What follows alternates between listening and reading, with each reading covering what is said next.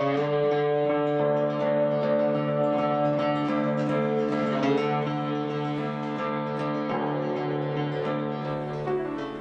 crean en algo porque lo diga la tradición, ni siquiera porque generaciones hayan creído en ello por siglos. No crean en algo porque muchos lo crean o finjan que lo crean. No crean en algo porque así lo hayan creído sabios de otras épocas. No crean a ningún otro ser humano. Crean únicamente en lo que ustedes mismos hayan experimentado, verificado y aceptado, después de someterlo al dictamen del discernimiento y a la voz de la conciencia.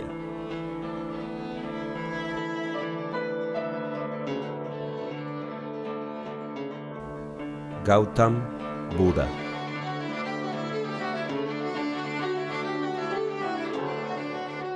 Hola, ¿cómo están? Mi nombre es Martín Celaya y les agradezco por compartir este espacio en el que incentivamos la producción propia de alimentos. En el comienzo de este episodio hablamos de experimentar, verificar y aceptar. Para motivar estas prácticas, contacté a Carlos, un militante de las huertas urbanas y el reciclaje. Este episodio ha sido grabado desde la propia terraza de nuestro invitado, donde tiene su huerta.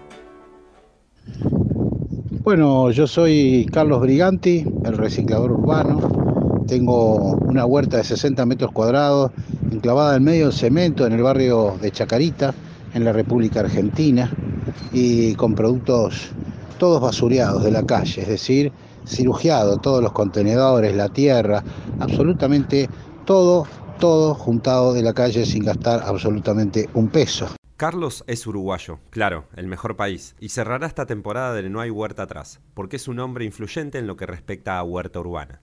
Soñamos las veredas con composteras y terrazas empapadas de color verde en todas las ciudades del mundo. El guía de este capítulo nos recomienda qué materiales podemos reciclar para nuestra huerta.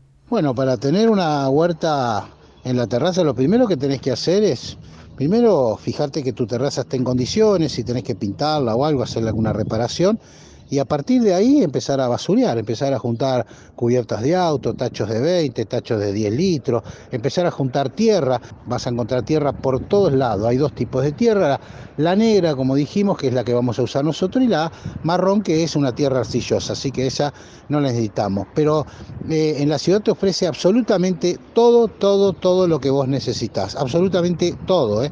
y lo único que poner manos a la obra y ponerse a trabajar seriamente.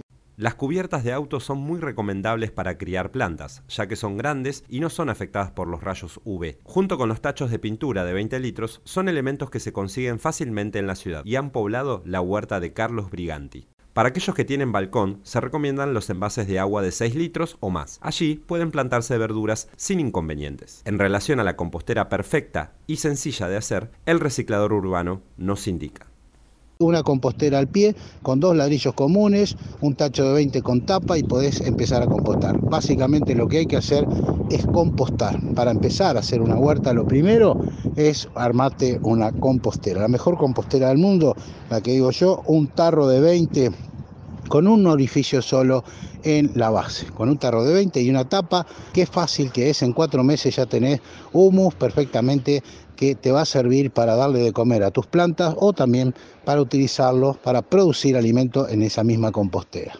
Una huerta en una terraza es desafiar al cemento, al sistema, en una producción agroecológica que tiene implicancia al momento de ver lo que estamos comiendo, en un contexto de ultraprocesamiento de alimentos y de fumigaciones con agrotóxicos en pules de siembra. Para cerrar esta temporada en la que incentivamos episodio tras episodio la producción propia de alimentos y el concepto de generar comunidad para alimentarnos, el guía de hoy reflexiona al respecto.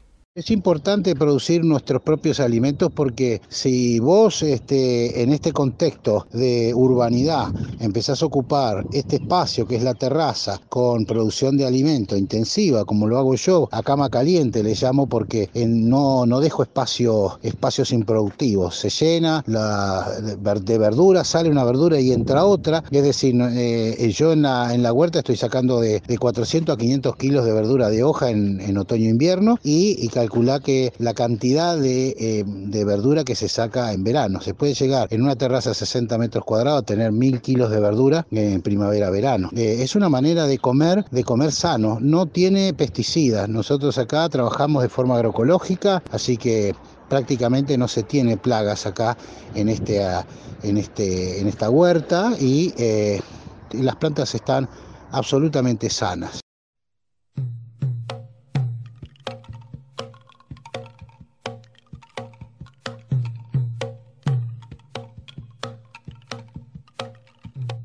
Dicen que escapó este reciclador del sueño de los sin tierra, que a la ciudad reta al mostrarle que no hay vuelta, porque en lo urbano siempre puede haber una huerta.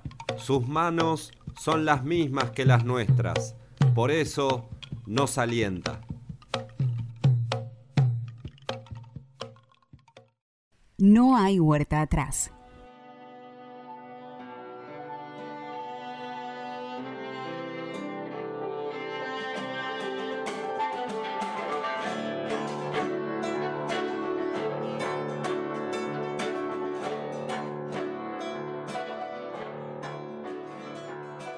Así cierra el capítulo final de No hay huerta atrás, temporada 1, un podcast que motiva la producción propia de alimentos.